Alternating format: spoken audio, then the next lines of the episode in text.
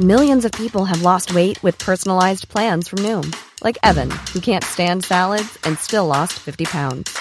Salads, generally, for most people, are the easy button, right? For me, that wasn't an option.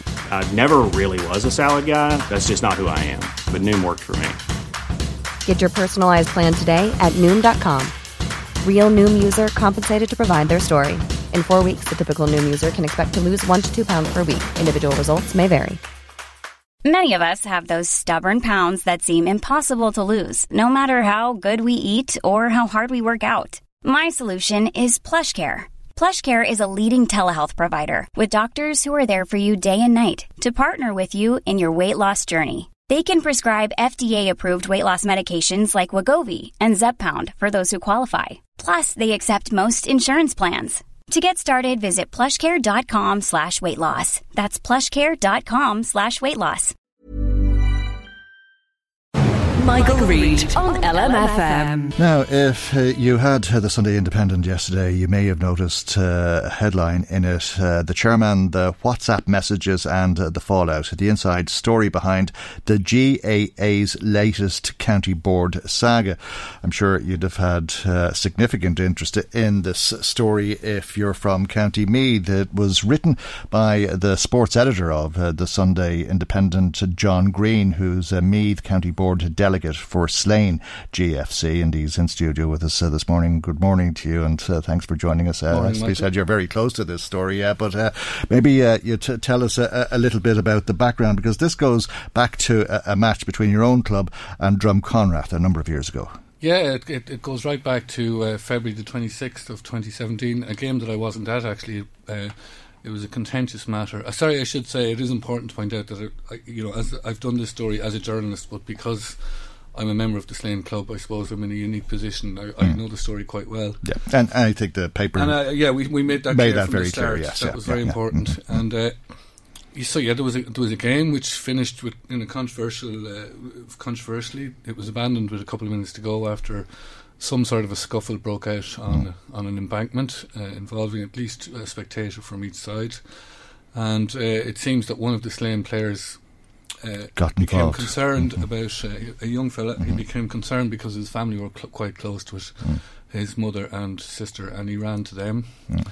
Under the GAA rules, that constitutes leaving the field of play. It, the timeline was later disputed, but the long and the short of it was there were fines and there were bans, and uh, that young player was banned for six Mm. months for leaving the field of play. Okay. S- Slane subsequently. He'd, uh, he'd had a, a good day otherwise. yeah, yeah, he'd He's a scored very five. good day. He, Yeah, he, yeah, scored yeah. five out of the club's eight Yeah, points. and, and uh, there's a reason for mentioning that, which will make sense later in the conversation. so yeah, in, yeah. in Mhm. a bizarre twist, then, which these which uh, these things always seem to happen, bizarre twists. Yeah. The two teams were scheduled to meet again a few weeks later on St Mm. Patrick's Day, just by coincidence. Uh, Slane were trying to have their appeal heard to uh, get the young player have his appeal heard, and uh, Meath were refusing to hear it before the game, and some th- th- there was still a lot of simmering tensions between the two clubs, and it was felt. Uh, I, I think Drumconrath might have felt the same now, but I can't speak for them. Mm. That it, it might be better if there was a bit of distance between the two games. Uh, anyway, it was insisted the game go ahead. Slane chose not to play it on Mm. health and safety grounds and went to Leinster Council, where uh, you know the Meath County Board got quite a significant slap on the wrist from Mm. Leinster Council. The young player's suspension was revoked, and Slane, who had been thrown out of the competition for not Mm. fielding, were reinstated into the competition, and the fine that was imposed on them was quashed. And, and the slap on the wrist was that they had insisted on the game going ahead Yes. before the appeal had been heard. Yes, and Yeah. they had felt that they hadn't. mm, They actually found that the county board hadn't followed Mm. due process and hadn't been fair. Okay. So bring Peter O'Halloran in. So, uh, uh, so Peter O'Halloran is, was chairman of the Meath CCC at the time. Uh, he subsequently then became the county board chairman, as we know. Uh, in July of this year, uh, quite out of the blue, the Slane Club received an approach from a referee, uh, Patrick Nealis, uh, and he uh, had messages from Peter O'Halloran dating back to the time of the, the, Peter's from Drumconrath actually, and was at that game as it happens. And there were messages from uh, from Peter Halloran to the referee saying that he'd be sending him to Slane to ride them, and then he said they were tramps.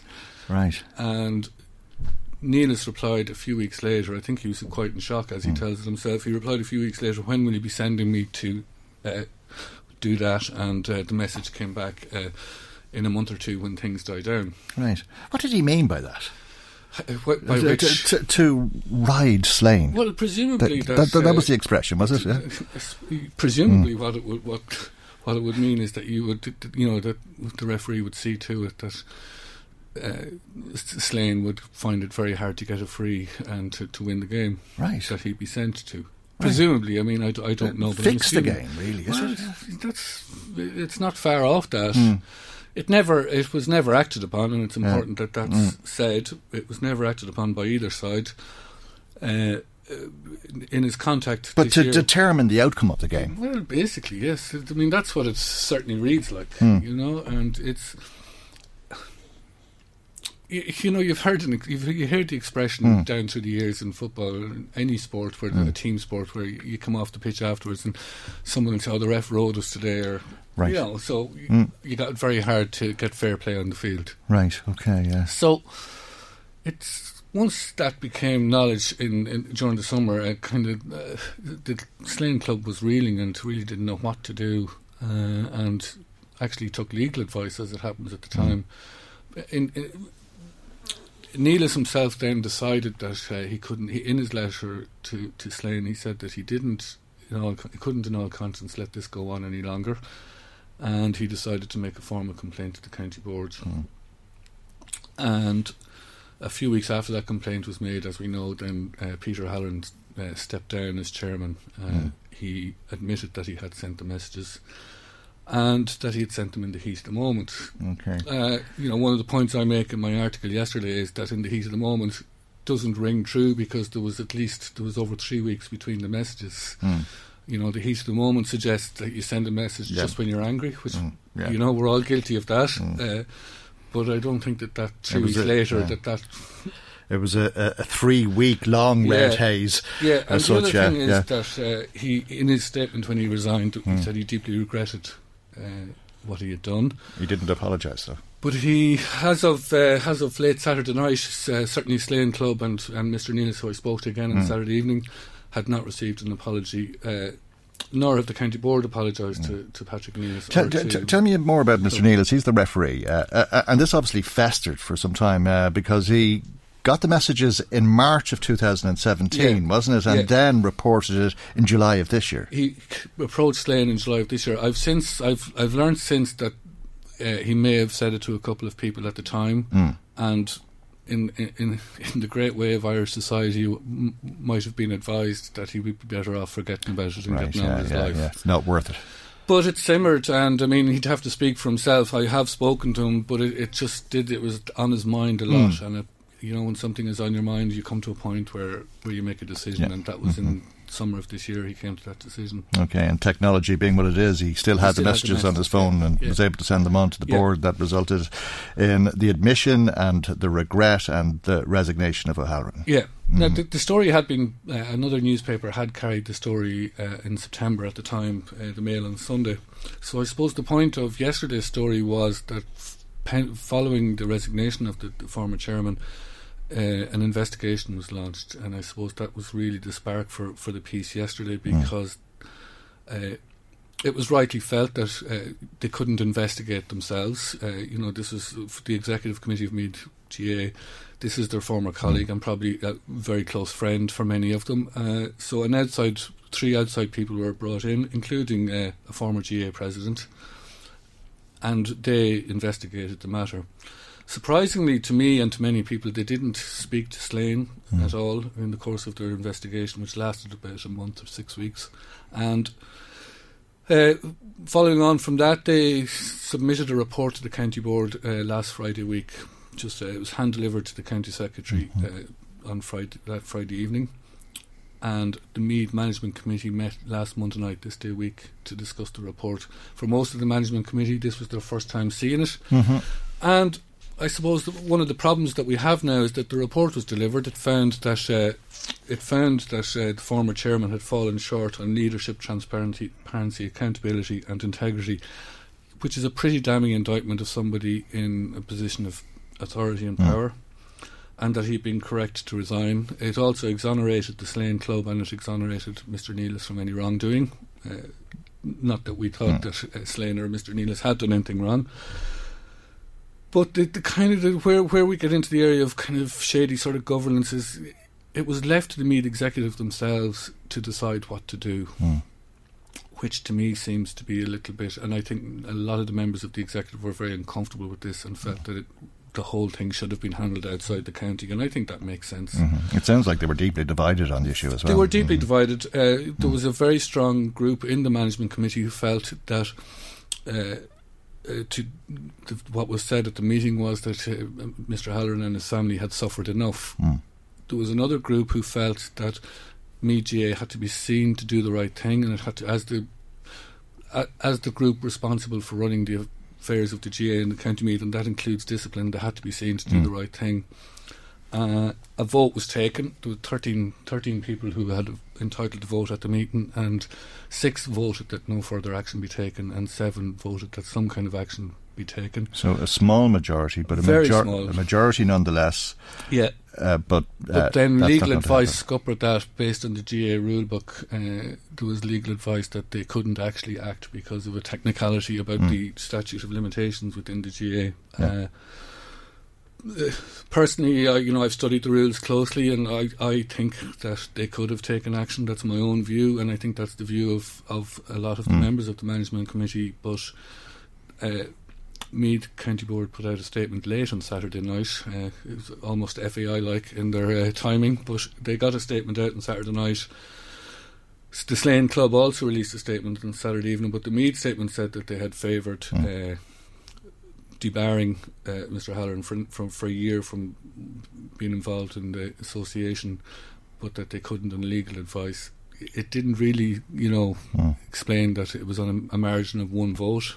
Yep and it didn't explain really that there was a very strong argument put at the meeting that, that he had suffered enough.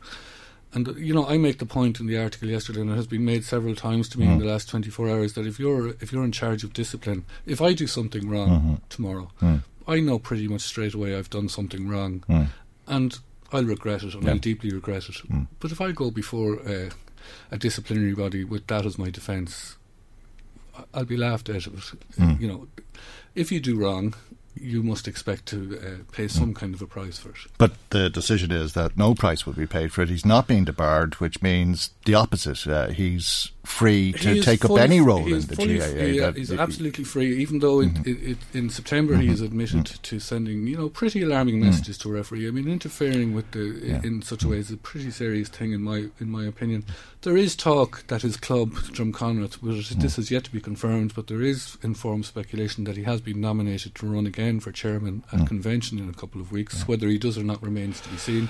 But he is free to do so if he wishes. Yeah, yeah, yeah. There, there, there's many aspects to this story, uh, uh, but uh, one that comes to mind because when you talk about the violence at the match that sort of yeah. brought this uh, to this very uh, aggressive piece of rivalry between the clubs and the supporters uh, uh and anybody uh, who took one side or another, uh, and how serious people take it uh, and seem to lose sight of, of, what's at play here. And what always comes to my mind is young children yeah. and how they should be taught that this is about sport, and sport is about believing that the best team should win, and it's a matter of sportsmanship. and there's no signal of any sportsmanship in this story. No, and I, I mean, I wasn't at the game, but mm. I, obviously I heard like news of what had happened came to me very quickly, and uh, it was, um, you know, the first thing that came to my mind when I heard it because I know the young fella who left the pitch, okay, and he's a, mm. he's a very young fella, and uh, he is completely committed to sport. Uh, he doesn't drink. Mm. He's devoted himself entirely to being as athletic, and he's a very good footballer. Mm and before any of all, before any of this uh, rather unsavoury aftermath. I remember thinking at the time because I've known the chap since he was a child, and I remember thinking at the time, this is a person who loves football, who went out to play a game of football, and who ran from a pitch because he thought that his mother and sister were in trouble.